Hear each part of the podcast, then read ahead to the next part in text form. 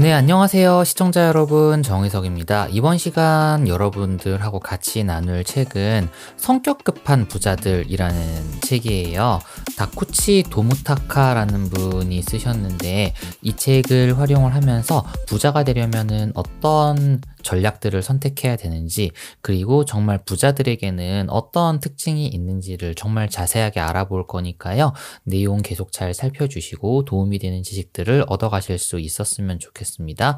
항상 제가 책 리뷰를 할 때는 저자를 먼저 이야기를 하죠. 그래서 이 저자에 대해서 제가 인터넷에서 searching을 하고 좀 조사를 했어요. 그래서 간단하게 좀 살펴보면 일단 요 다구치 도모타카라는 분은 주식회사 Financial Independent의 대표이사라고 합니다. 20대 후반에 일단 파산을 할 정도로 빚이 많았었는데 그래서 그 이후에 여러 가지 방법으로 고민을 하고 공부를 하면서 좋은 결과를 내기 위해서 많이 노력을 하신 것 같아요. 그러다가 이제 학원 강사도 해보고 뭐 여러 가지 일들을 하시면서 보험업계로 이직을 한 다음에 최우수 지점으로 본인의 대리점을 만들고 기타 여러 가지 경험들을 했어요. 열심히 노력한 결과 빚을 2년 만에 갚았다고도 합니다. 그리고 이게 정말 전 개인적으로 부러웠는데 34살에 일하지 않아도 돈 문제가 없는 삶을 만들었대요. 요즘에 일찍 은퇴하는 파이어족이 굉장히 유행인데 이분은 34살에 은퇴를 하셨습니다. 사실 굉장히 부러운 거죠. 정말 떠밀려서 가는 은퇴가 아니라 정말 내가 이제는 돈을 더 이상 벌 필요가 없어 하면서 회사를 그만두고 일을 내려놓은 거잖아요. 그러니까 이런 건 어떻게 보면 굉장히 부러워할 만한 부분이 아닌가라는 생각은 듭니다. 그래서 지금 이분은 여러 곳을 돌아다니면서 강연을 많이 하고 있어요. 그 과정에서 저희에게 알려진 책들이 꽤 많이 있는데요. 일단은 부자들이 절대 하지 않는 40가지 습관, 그리고 오늘 소개할 성격 급한 부자들, 그리고 어려운 건 모르겠고 돈 버는 법을 알려주세요 라는 책도 있고요. 행복을 부르는 아침 30분 습관 같은 책들이 있다고 합니다. 제가 다 못 외워서 하나씩 보면서 설명을 드리고 있는데 뭐 그만큼 좀 더 정확한 정보가 될 것 같아요. 이거는 저자 프로필 메인 설명 부분에서 포함 거니까 아마 정확하지 않을까 싶습니다. 네, 그러면 이 책에서 어떤 것들을 이야기하고 있는지를 한번 살펴볼 필요가 있는데 책 제목과 마찬가지로 성격 급한 부자들에게는 어떤 특징이 있는지 그리고 돈을 벌기 위해서 우리가 가지고 있어야 될 지식은 무엇인지에 대한 부분을 정말 자세하게 설명을 하고 있는데 우리가 알고 있다시피 이러한 요소들은 부업을 하는 사람, 엔잡을 하는 사람들이 특히 깊이 새겨들어야 할 조언들이 많을 것 같아요. 그 이유는 간단합니다. 우리가 일을 할때 내 일이라고 생각하고 하는 거는 보통 처음에 열정을 가질 때는 취미로 시작을 하죠. 그 다음에 그게 직업이 되는 경우가 많잖아요. 회사에서도 내가 좋아하는 일을 하면 성과가 많이 나는데 그렇게 좋아하는 일을 할 수 있을 가능성이 더 높은 게 일반적으로는 부업이죠. 그래서 이런 부업을 실천하면서 원하는 것들을 잘 가져갈 수 있으려면 부자들이 어떤 생각을 하고 있는지는 깊이 있게 알아둘 필요가 있다는 판단이 들었습니다. 그래서 이 부분 하나 둘 좀 살펴볼게요. 일단은요, 부자의 성격을 좀 알아봐야 될 것 같아요. 이 책의 제목이 성격 급한 부자들이긴 한데 실제로 막 어, 일이 잘 안 되고 이러면 뭐 불같이 화를 내고 이런 성격 급한 거를 의미하는 건 아니고요. 약간 좀 포인트가 달라요. 그래서 그 내용이 무엇인고 하니 일단 가장 먼저 말씀드릴 수 있는 부분은 문제가 생기거나 아이디어가 떠오르면은 바로 이거를 실행해 본다는 점이 있어요. 사실은 아이디어는 주변에 굉장히 많은데 그걸 성과로 내느냐 안 내느냐는 사실 얘를 실천하느냐 안 하느냐에 굉장히 크게 달려 있거든요. 예를 들면 이런 거예요. 저 같은 경우에도 팟캐스트를 시작할 때 바로 녹음기 알아보고 그 다음에 어, 떻게 하면은 소리를 잘 녹음할 수 있는지를 유튜브를 어마어마하게 많이 뒤지면서 볼륨은 마이너스 12dB로 맞추고 그 다음에 후보정을 할 때는 뭐 컴프레서와 그리고 뭐 parametric EQ와 그리고 EQ의 주파수는 요렇게 요렇게 세팅해야 돼요라는 부분들을 정말 수많은 유튜버 특히 오디오 전문 유튜버 분들의 해외 영상을 보면서 익혔거든요. 그러니까 오디오 결과가 훨씬 더 좋게 나오는 거예요. 그런데 만약에 팟캐스트를 해야지라고 마음만 먹고 아무것도 안 하고 있다면 그런 결과물은 나오지 않았겠죠. 실제로 제가 지금 어, 이 팟캐스트가 올라가는 게 아마 3회차가 될 것 같은데 첫 번째 팟캐스트, 두 번째 팟캐스트 들으면서 사실은 시중에 나와 있는 팟캐스트의 음질도 다 들어보고 비교를 했는데 그 음질보다는 조금 더 좋게 나왔을 거라고 생각은 하지만 제 귀에는 아직도 부족한 게 많고 개선해야 될 점이 많은데 일단 중요한 건 실천했고 채널을 만들었다는 거예요.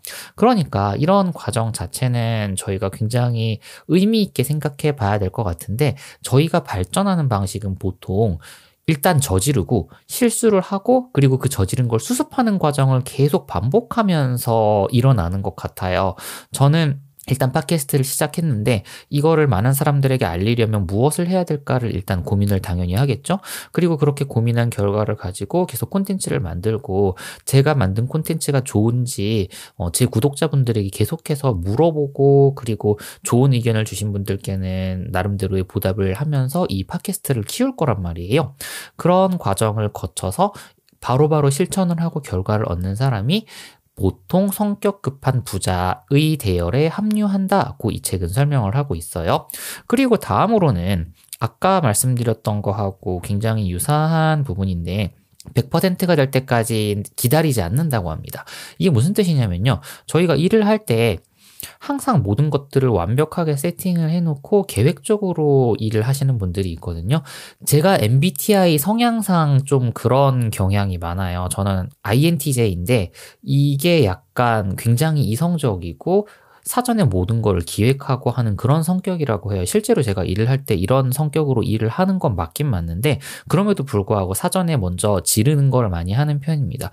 이것도 어, 시작할 때 그냥 대본 썼고 대본 쓰면서 어, 팟캐스트 하는데 시간이 많이 걸릴 것 같은데 이거를 블로그에도 써먹을 수 있고 유튜브에도 써먹을 수 있는 방법이 뭘까라고 되게 고민을 많이 했는데 그래서 지금 카메라랑 이쪽에 있는 녹음기를 같이 돌리고 있어요. 그래서 이쪽에 있는 영상의 일부를 잘라서 유튜브 클립으로 쓰고 여기에서 음성만 빼서 팟캐스트로 돌리고 여기에 자동 자막이 나오니까 이 자막에 있는 내용을 텍스트 파일로 추출해서 그 다음에 그 내용을 블로그에 올리면 저는 한 한번 이렇게 영상 작업을 하고 녹음 작업을 하는 걸로 인해서 굉장히 다양한 플랫폼에 제 콘텐츠를 송출을 할 수 있게 되거든요. 궁극적으로는 길게 가는 콘텐츠가 이 팟캐스트이기 때문에 여기로 다 불러 모을 여러 가지의 그 홍보 소스들을 삽입을 할 거지만 어쨌든 음, 100%가 완벽하게 되었을 때 일을 시작하게 되면 이런 때우려는 발상들을 잘 못하거든요. 그런데 일단 부족해도 질러보고 시작하고, 어, 그런데 이게 부족한데 어떻게 하지? 라는 것들로 조금씩 조금씩 메꿔나가다 보면 부족한 점들이 정말 신기하게도 잘 채워지는 경험들을 하게 돼요. 그래서 이런 부분들을 꼭 기억하셨으면 좋겠고요. 그리고 다음으로 이 책에서 이야기하고 있는 요소는 뭐냐면 두 가지인데 한꺼번에 좀 말씀드릴게요. 일단은 빨리 해야 할 일을 먼저 하는 게 있고요. 그 다음에는 약속 날짜를 바로 정하는 거를 줄 수가 있어요. 보통 성과를 내는 사람들의 특징은 빨리 해야 되는 일, 보통 이거는 내가 하기 싫은 일일 경우가 많거든요. 이거를 빨리 처리하고 그 다음에 본인이 좋아하는 일에 에너지를 쏟는 경우가 많아요. 이렇게 할 경우에는 하기 싫은 일인데 어, 빨리 처리를 했기 때문에 이후에 하는 일에도 도움이 많이 되니까 성과가 나는 경우도 있고요. 아니면 하기 싫은 일을 계속 이렇게 그 갖고 가면서 다른 일도 못하게 되면서 성과가 좀 낮아지는 이런 두 가지의 갈래로 결과물이 나오거든요.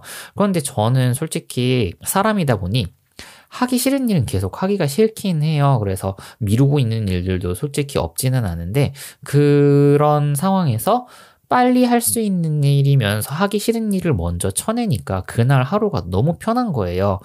옛날 같으면 이렇게 일을 처리를 하면은 상사가 일을 또 줘요라고 하면서 일부러 일 처리를 늦게 하는 그런 요령도 있긴 했는데 요즘에는 그냥 처리를 해버리거든요. 왜냐면은 내일 하기도 바쁘고 그리고 그렇게 바쁜 일 가운데서 어, 내 사이드 프로젝트 그러니까 회사의 발전을 위해서 그리고 나 자신의 발전을 위해서 하는 사이드 프로젝트에 몰입할 시간이 너무너무 필요하거든요. 지금 이것처럼요. 그래서 하기 싫은 일은 최대한 빨리 하는 게 좋고요. 그리고 그 다음에 약속은 가급 가급적이면 빠른 일정에 잡는 게 훨씬 좋은 것 같아요. 저도 이 부분을 잘 못했었는데 빠르게 약속을 잡고 그 약속을 참석하고 나면 그렇게 그 참석한 결과로 인해서 앞으로의 일들이 굉장히 빠르게 전개가 되거든요. 약속을 하지 않고 그냥 계속 어, 세워라 내워라 하고 미루고 있으면 죽도밥도 안 되더라고요. 그래서 저는 약속은 만약에 누군가하고 커뮤니케이션을 한다면 만날 수 있는 가장 빠른 날로 웬만하면 잡는 편이고요.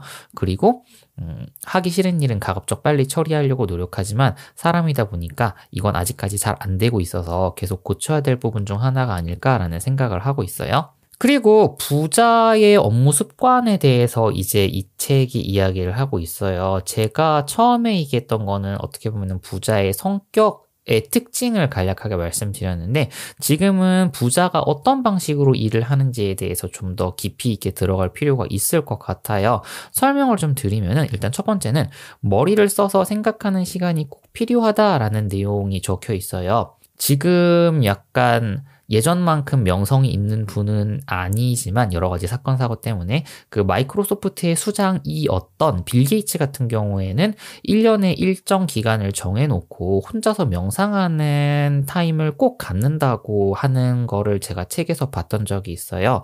그리고 이제 요즘도 많이 읽는 고전 중에 하나인데 헨리 데이빗 소로의 월든 같은 거를 보면 명문대 나오고 정말 어, 뛰어난 남들이 우러러보는 그런 생활을 하고 있는 사람 사람임에도 불구하고 아무도 찾을 수 없는 그런 오지나 이런 자연으로 들어가서 본인이 생각한 내용을 써서 그 내용들이 사람들에게 지금까지도 어, 불멸의 고전으로 많이 사랑받고 있잖아요. 그래서 혼자서 사업을 하는 사람이나 아니면 부자들 같은 경우에는 내 시스템을 점검하고 이걸 어떤 방식으로 개선할지에 대해서 고민하는 시간이 많이 필요한데 저는 이게 직장에서도 굉장히 중요하다고 생각을 하는 편인데요. 그 이유는 뭐냐면 어, 회사의 대표분들이나 리더분들, 뭐 팀장이나 뭐 본부장이나 아니면 뭐 부문장급들에 계신 분들이 이런 시간이 많아야 돼요.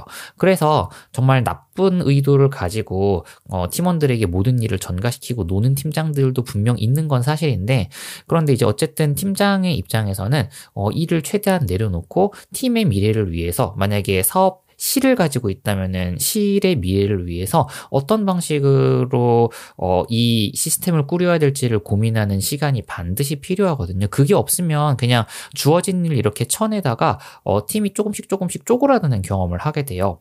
제가 살짝 해본 적이 있는데 이게 정말 어, 누구도 푸시를 하진 않지만 굉장히 무서운 일이거든요. 그래서 그 다음부터는 의식적으로 생각하는 시간을 많이 두려고 하고 어, 떨 때는 에너지 충전을 위해서 멍 때리는 경우도 솔직히 있어요. 이거 혹시 팀원분들이 들으실 수도 있는데 제가 이 얘기는 팀원분들에게 자주 했기 때문에 어, 어쨌든 그분들도 이해를 해줄 거라고 믿으면서 여튼 얘기가 잠깐 샜는데 중요한 건 뭐냐면요. 본인의 시스템을 고려하고 재구축하기 위해서 혼자서 생각하는 시간이 꼭 필요하다는 겁니다. 이 내용 정말 중요해서 리더의 사회에 있는 분이 아니더라도 어, 내 인생을 뒤돌아볼 수 있는 기회를 최대한 많이 갖는 걸 권해드립니다. 분명히 바뀌는 게 있어요. 그것들을 하지 않고 그냥 주어진 일만 계속 하잖아요. 그러면 생각도 못하고 그냥 어, 단순하게 반복하는 기계와 같은 삶을 살게 되는데 저는 개인적으로 이거는 어, 모두에게 바람직한 것 같지 않습니다. 개인에게도 바람직하지 않고요. 회사에도 바람직하지 않아요. 그리고 발타자르 그라시안이라는 분이 쓴 내용인데 책에 기록이 되어 있어서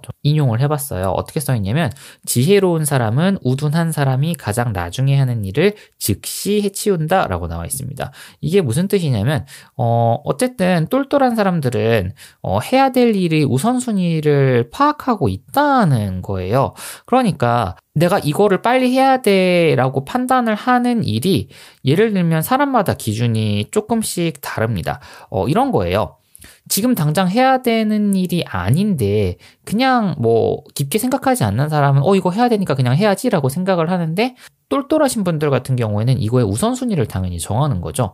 어 이거를 당연히 해야 된다고 생각을 하는 경우가 굉장히 많으실 텐데요. 그래서 이 어, 콘텐츠를 뭐 듣고 보시는 분들도 어 이거 당연한 거 아니야라고 생각하실 수도 있는데 의외로 이거 못하는 분들 되게 많아요. 그래서 그냥 이제 어어 하다가 그냥 휙 하고 넘어가는 사례들이 굉장히 많아서 저는 이거 보면서 아니 이건 당연한 거 아니야라고 생각을 했었다가 그 생각을 슬픈 마음으로 내려놓게 됐는데 어 여기 보면은 지혜로운 사람은 우둔한 사람이 나중에 하는 일을 해치운다는 거는 아까 앞서 말씀드렸던 하기 싫은 일을 먼저 처리하는 거하고도 어느 정도의 연관 관계가 좀 있는 것 같아요. 그래서 생각을 해보니까 어 제가 느끼기에는 일단 하기 싫은 일을 먼저 하고 그 다음에 자신이 원하는 일을 세팅하면서 어 본인에게 유리한 시스템과 상황을 만들어 나가는데 에너지를 쓰는 게 아닌가라는 생각을 좀 했습니다. 그리고 이제 제가 여러 가지의 책들을 보면서 공통적으로 나오는 부분에 집중을 많이 하는 편이거든요. 왜냐면 이 사람도 이 얘기를 하고 저 사람도 이 얘기를 하고 이 사람도 이 얘기를 하는데 그 세 사람의 이야기 중에 공통적인 부분은 우리가 한번 깊이 생각해 볼 필요가 있는 거잖아요. 그런데 만약에 이 이야기를 한 사람이 사회적으로 성공을 한 사람이고 뭐 지식적으로도 인정을 받는 사람이라면 그 이야기는 진실 실일 가능성이 높거든요.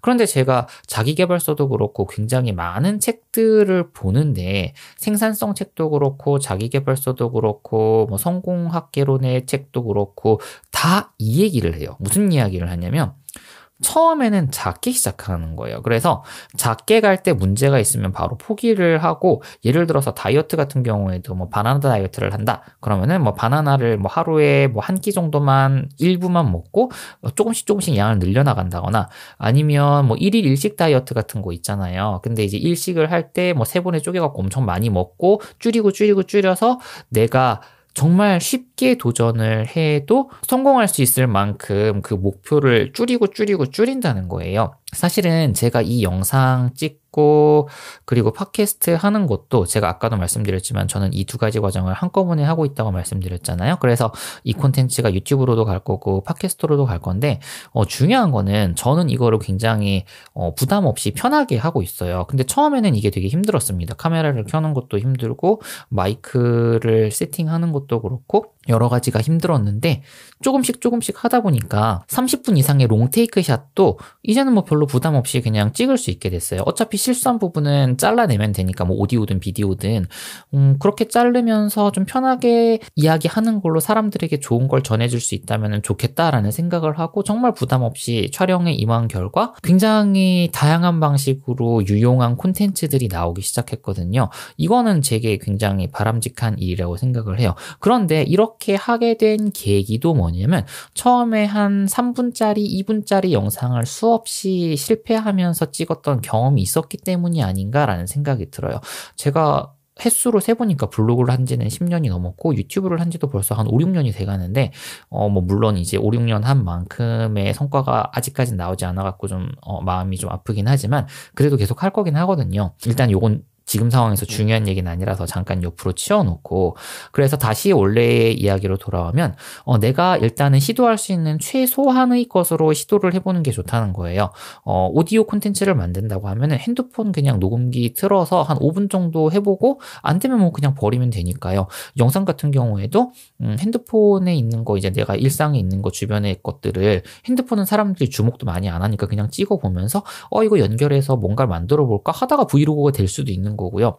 그래서 이런 것들을 잘 할 수 있는 시스템이 있어야 되는데 저는 그래서 핸드폰을 굉장히 좀 강조를 해요. 핸드폰으로 다 할 수 있거든요. 글도 쓸 수 있고 영상도 찍을 수 있고 뭐 지금 어, 여러분들이 어떤 걸로 이 콘텐츠를 접하실지 모르겠는데 팟캐스트도 할 수 있고 굉장히 모든 것들을 할 수 있는 솔루션이 이 핸드폰이다 보니까 저는 핸드폰을 일단은 사신다면 기왕이면 좋은 걸 사는 게 좋겠다는 의견이고 그렇게 어, 진입 장벽을 낮 갖춘 상태에서 만드는 콘텐츠들을 테스트를 하면서 사람들이 내게 주는 긍정적인 반응의 맛을 좀 봤으면 좋겠어요. 그리고 그게 단순히 어, 저는 콘텐츠를 많이 만들다 보니까 콘텐츠에 집중을 했는데 이게 뭐 내가 아르바이트를 하거나 아니면 작은 제품을 팔아서 뭐 소소한 수익을 얻거나 하는 그런 진입장벽이 낮은 일이 될 수도 있는 거예요. 그래서 그건 사람마다 다르니까 제가 콘텐츠를 예로 들었다고 해서 그게 꼭 콘텐츠가 되어야 할 필요는 없습니다. 그리고 이제 어 이것도 저는 되게 중요한 요소라고 생각을 했는데요. 어 뭐라고 나와 있냐면 부자 생활을 할 수 있는 정확한 금액을 정하는 게 마음을 다잡는 데 도움이 된다는 이야기를 하고 있어요. 이게 정확하게 무슨 내용인고 하니 부자가 되려고 하는 사람들이 되게 많은데 문제는 내가 어느 정도의 돈을 갖고 있어야지 부자가 되는지를 사람들이 생각을 못 한다는 거예요. 그러니까 예전에는 10억 정도면은 부자라고 생각을 했어요. 몇십 년 전에는. 왜냐면 집값이 그렇게 비싸지 않았기 때문에 10억 정도면 집을 사고 이제 남아있는 돈으로 여러 가지의 금융상품을 돌리면서 평생 살 수 있을 만한 시스템적인 자금 구조가 나왔기 때문에 그래요.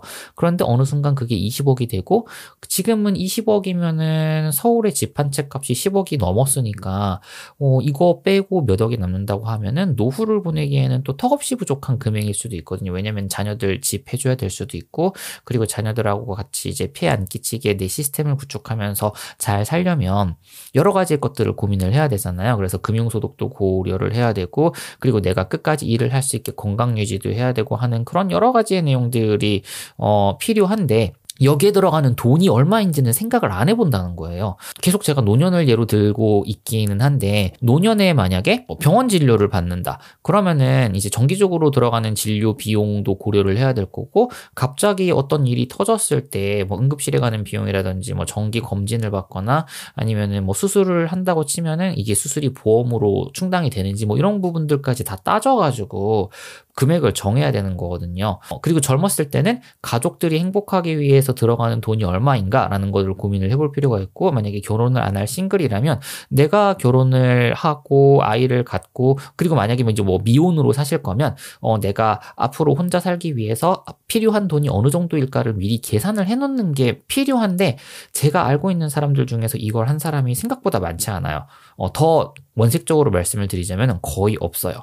일단 저는 이 문장을 보고 아 나도 이거는 하려고 했다가 포기했었는데 하면서 그때부터 바로 여기 책에서도 어, 생각나면 바로 해야 된다고 했잖아요. 그래서 나름대로 열심히 고민을 하면서 이제 계산기를 막 두들겨 봤어요. 근데 지금 제가 원하는 건 뭐냐면 일단 이 집과 시스템이 유지될 수 있을 정도의 돈을 계산을 해보니까 뭐 어느 정도의 금액이 나오더라고요. 그리고 이제 저희 가족이 양념갈비를 좋아하는데 가족이 배부르게 먹을 수 있는 양념갈비를 매일매일 먹더라도 돈이 모자라지 않게 해주세요. 라는 거 하고 맛있는 거 먹을 때 가격표를 안 보게 해주세요. 라는 것의 기준을 가지고 계산기를 두들겨 보니까 뭐 어느 정도의 금액이 나왔어요. 있어요. 근데 이제 지금 제가 보는 것보다는 조금 더 윗줄에 있는 금액이긴 하거든요. 그러면 저는 그 목표를 벌기 위해서 아, 한 달에 그러면은 어, 내가 만약에 강좌를 운영을 하거나 어떤 거를 팔면은 요 정도의 매출을 더 올리면 돼라는 게 머릿속에 딱 잡히잖아요. 그러면은 그거는 꿈이 아니라 목표가 되거든요. 그래서 부자들 같은 경우에는 단순히 어 부자 되고 싶어 이게 아니라 내가 부자가 되려면 이게 필요한데 이 필요한 거를 달성하려면 여기에서 이만큼을 벌고 여기서 이만큼 벌고 그리고 예금이잖아 뭐 이런 걸로 충당을 하면은 이만큼을 벌 수 있어. 그런데 여기에서 조금 모자라니까 뭐 주식 투자를 해볼까라든지 아니면 어 내가 여윳돈이 조금 있는데 뭐 부동산 투자를 해서 차익을 얻어볼까라는 이런 여러 가지의 현실적인 고민들을 할 수 있다는 거예요. 그런데 어 돈이 없다고 이렇게 불평을 하는 사람들은 어 돈이 없어 어떡하지? 만 하다가 끝난다는 거죠. 이거는 생산적인 거라고 개인적으로는 볼 수가 없을 것 같아요. 그래서 요 내용들을 좀 기억을 하시고 어, 부자들에 대해서 좀 다르게 볼 수 있는 시간을 가졌으면 좋겠고요. 그 다음으로 이 책에서 이야기하고 있는 건 부자의 네트워크 주제인 것 같아요. 이분들이 네트워크를 어떻게 구축하는지를 좀 살펴보니까 몇 가지 특징이 있었는데 일단 첫 번째는 자신과 같은 마음이 있는 사람과의 네트워크를 구축하라고 책에서 이야기를 하고 있어요. 이게 어떤 책인지는 정확히 기억이 안 나는데 존 고든 에너지 버스였나? 그 책에서 봤던 내용인데 그 에너지 뱀파이어는 버스에서 내리게 하라는 내용을 본 적이 있었거든요. 근데 그 책에서 얘기했던 에너지 뱀파이어는 뭐냐면 내가 어떤 일을 하려고 하는데 응원을 해주고 지지해주는 사람이 아니라 어, 뭐 그건 어차피 안 될 거야. 이렇게 하면서 내 의욕을 떨어뜨리는 사람을 에너지 뱀파이어라고 이야기를 했어요. 그래서 이 부자들도 마찬가지로 자신하고 같은 마음이 있는 사람하고 이야기를 해야지 협업할 수 있는 그런 공동 사업 기회라 아니면 기타 여러 가지의 가능성들을 발견을 하는데 나랑 마음이 안 맞는 사람이라면은 싸우다가 끝나는데 사실은 사람들의 시간은 모두 귀하잖아요. 그러다 보니까 이게 그렇게 효율적인가라는 부분에서 어, 여러 가지 조건을 놓고 따져봤을 때 그렇게 효율적이지 않다는 거를 의미하는 거라고 저는 생각을 했어요. 저는 이 의견에 100% 공감을 하고요. 그렇다면 이 네트워크를 구축하는 기준이 있어야 되는데 여기에서 이야기하는 기준은 뭐냐면 어 이렇게 적혀 있거든요. 조금 노력하면 손이 닿는 정도의 커뮤니티에 뛰어들어야 효과가 있대요. 그러니까 이 커뮤니티라 함은 어, 나보다 한두 발 정도 앞서서 어떤 성과를 이룬 사람들이 많은 커뮤니티면 제일 좋을 것 같아요.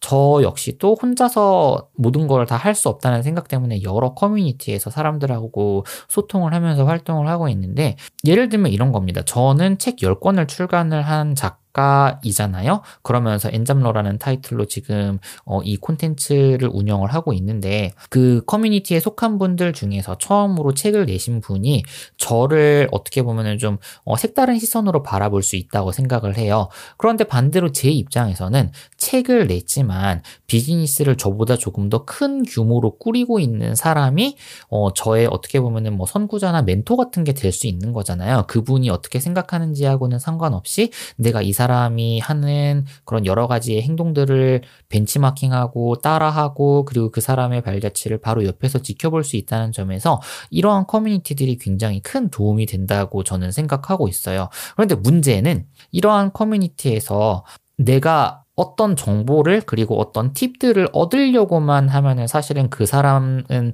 그 커뮤니티에서 굉장히 빠른 속도로 외면받거든요.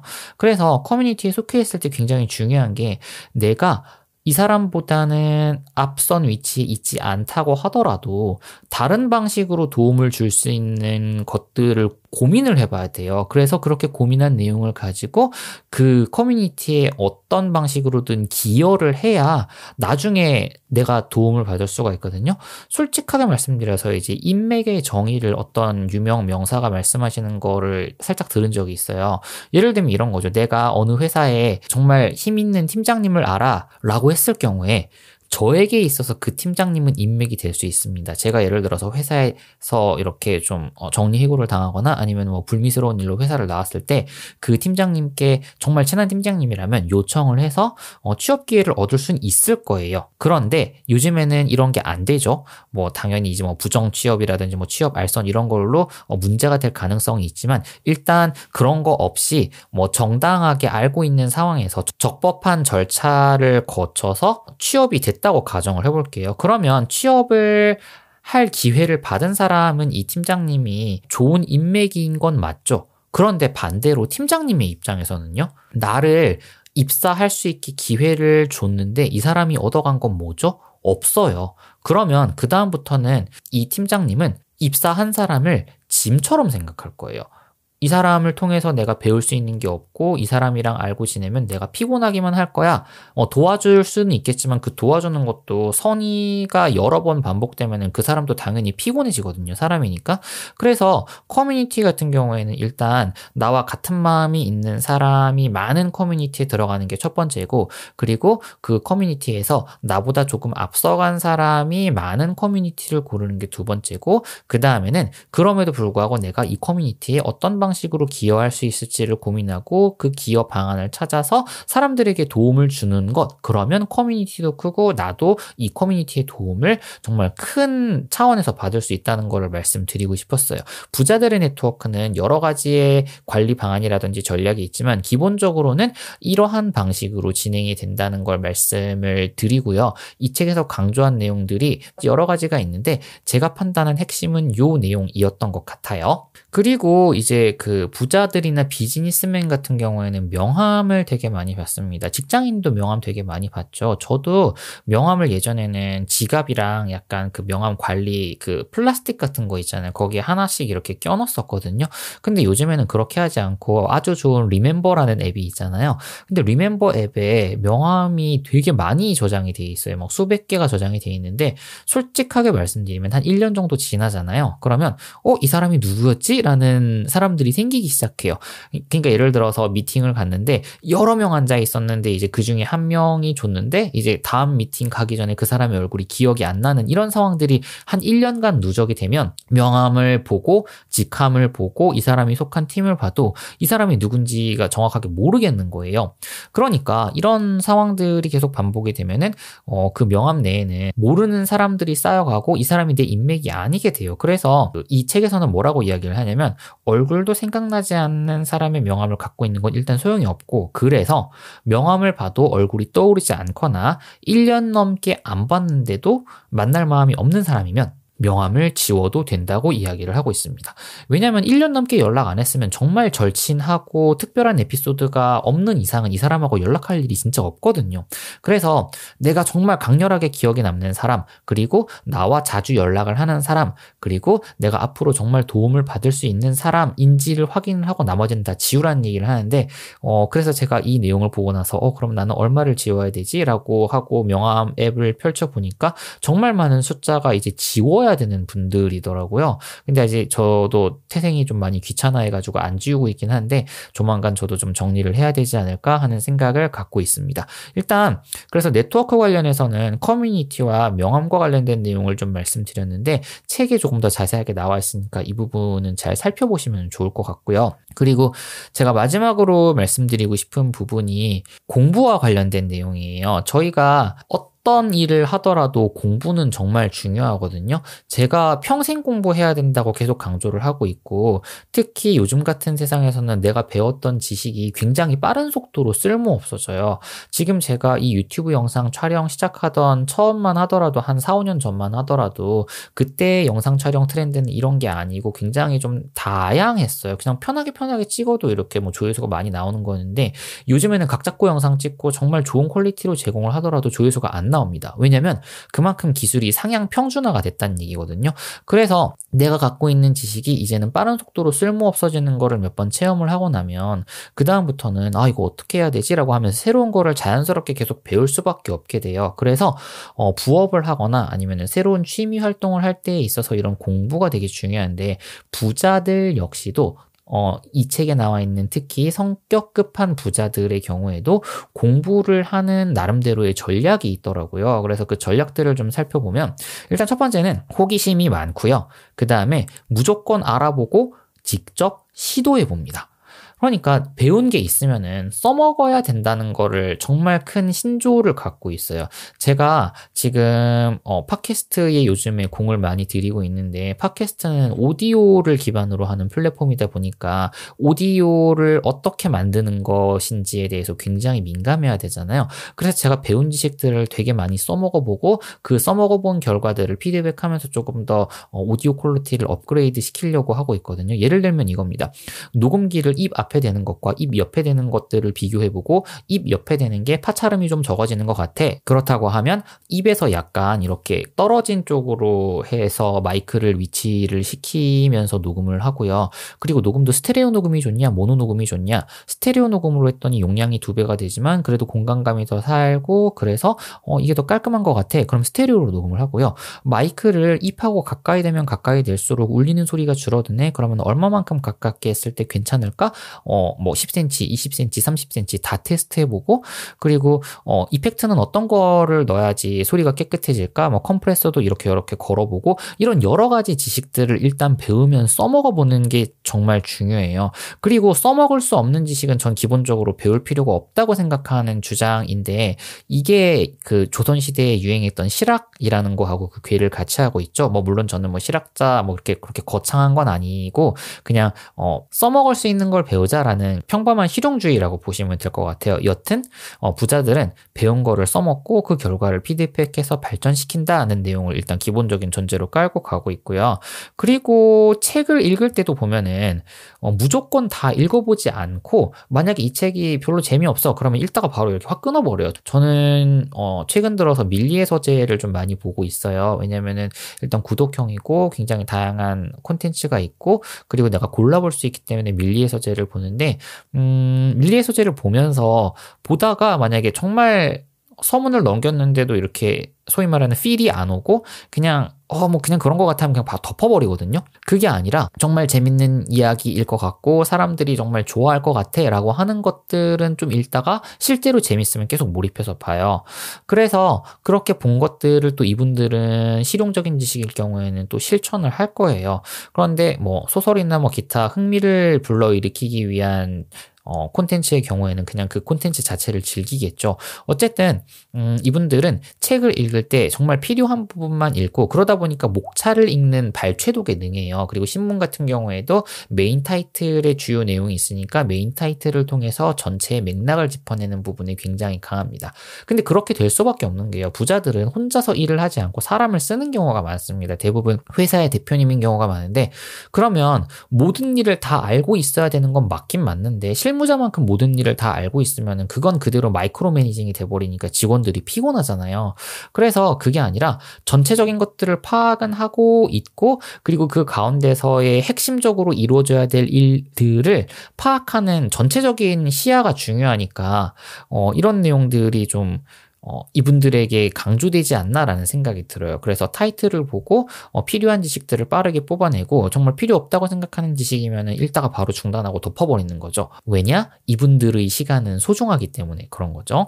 그리고 다음에는 이 내용이 있는데 부자라서 그런 건지는 모르겠는데 저는 이 내용이 약간 반은 공감되고 반은 공감이 안 되는데 돈 아끼지 말고 일단 배우는데 투자라는 내용이 있어요. 그런데 저는 이게 그 반은 이해가 되고 반은 이해가 안 되는데 일단 이해가 안 되는 부분 부터 말씀을 드리면 너무 비싸요 뭔가를 배우면. 그런데 이분들은 오히려 비싸기 때문에 효과가 있다고 이야기를 해요. 왜 그런 거냐면, 어, 일단 공짜로 뭔가를 배우면은 절박하지 않으면은 그게 끝까지 완수가 안 됩니다. 예전에 지금은 이제 코로나 시대이기 때문에 약간 온라인 교육 과정이 그렇게 크게 이슈거리가 아니었는데 예전에 그 MOOC라고 해가지고 그 이게 뭐 약자냐면은 Massive Open Online Course의 약자인데 이게 그 MOOC라고 해갖고 전 세계적으로 유행을 탔던 적이 있죠. 무료로 강의를 제공을 해주고 그 강의의 시스템을 통해서 사람들이 어 좀 더 편하게 학습을 할 수 있게 됐다는 내용이 골자인데 이게 그 살만 칸이라는 사람이 칸 아카데미를 만들면서 굉장히 유행해진 개념이잖아요. 그런데 아이러니하게도 이렇게 공짜로 제공을 해주는 콘텐츠의 수료율이 생각보다 높지 않습니다.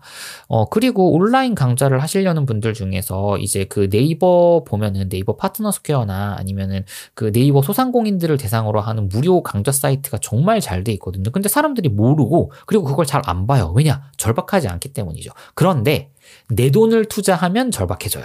그래서 오히려 부자들이 돈 아끼지 말고 일단 투자를 하라고 이야기를 하는 건 내 돈을 투자했으면 그 투자한 만큼의 성과를 뽑아내야 된다는 생각을 무의식 중에 하고 있기 때문에 그런 거죠. 솔직히 저도 내 돈 내고 듣는 강의와 지원받아가지고 듣는 강의는 약간 절실한 면에서 너무 다르거든요. 그러다 보니까 이것들을 좀 더 편하게 할 수 있게끔 하는 장치가 필요하죠. 보통 그 장치가 지름신으로 오긴 합니다. 한 번에 확 질러버리고, 어, 이거 이제 질렀으니까 어쩔 수 없어 잘해야 돼. 이건데, 이거는 약간 좀 극단적인 케이스니까 그냥 참고만 하시고 어쨌든 내 돈을 투입해야만 성과가 올라간다는 내용 정도만 이렇게 좀 알아두시고 어, 이 내용들을 실천을 하셨으면 좋겠어요. 그리고 이제 부자들이 공부를 하는 특징 중에 하나가 보면은 이렇게 이야기를 해요. 한 가지 영역에 뛰어난 사람들이 많다고 이 책에서 이야기를 해요. 그런데 저는 이건 개인의 의견이기 때문에 맞을 수도 있고 아닐 수도 있어요. 제 주변에 있는 사람들 중에서는 어 그래서 하나의 취미를 하고 있는 사람의 비율이 뭐 따지고 보면 한 60, 10대 40 중에서 60 정도였던 것 같아요.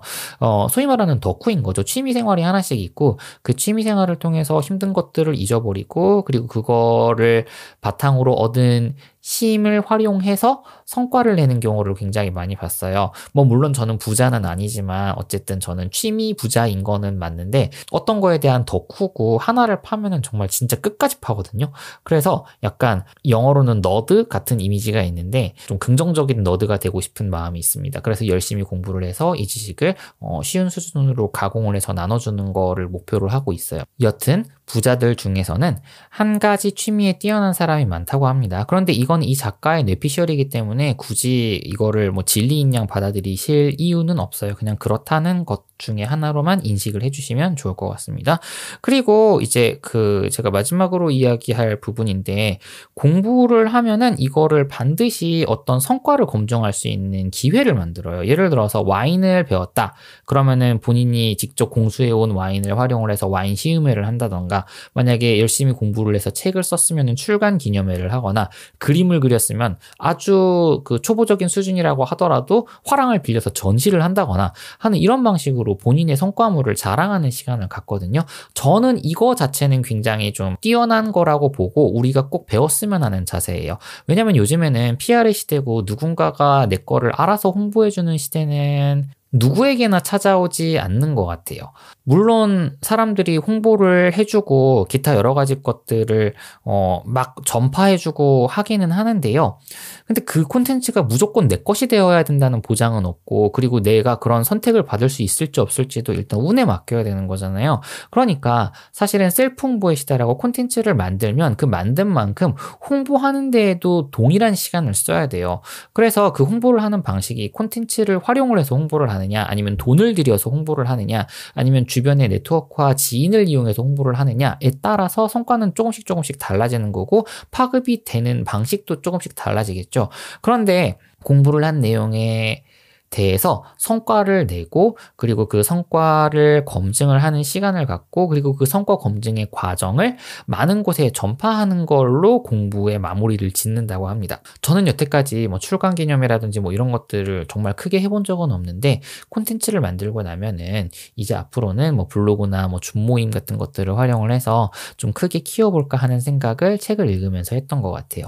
네, 그래서 이번 시간에는 성격 급한 부자들이라는 책 과 다쿠치 토모타카에 대한 이야기들을 진행을 했는데요. 사실 저희가 뭐 성격이 급하건 급하지 않건 부자가 되면 어떻게든 좋잖아요. 그런데 그 중에서 성격 급한 부자들이 갖고 있는 성격과 특징을 쭉 알려드렸고 이 내용들 중에서 모든 걸 다 기억하지 않으셔도 돼요. 실천할 수 있는 한 가지의 지식만이라도 얻으셨다면 저는 이 콘텐츠가 여러분께 의미가 있었을 거라고 생각을 합니다. 네, 그러면 저는 다음 시간에 인사를 드리 드리도록 하고요. 오늘은 여기서 마치도록 하겠습니다. 감사합니다. 안녕히 계세요.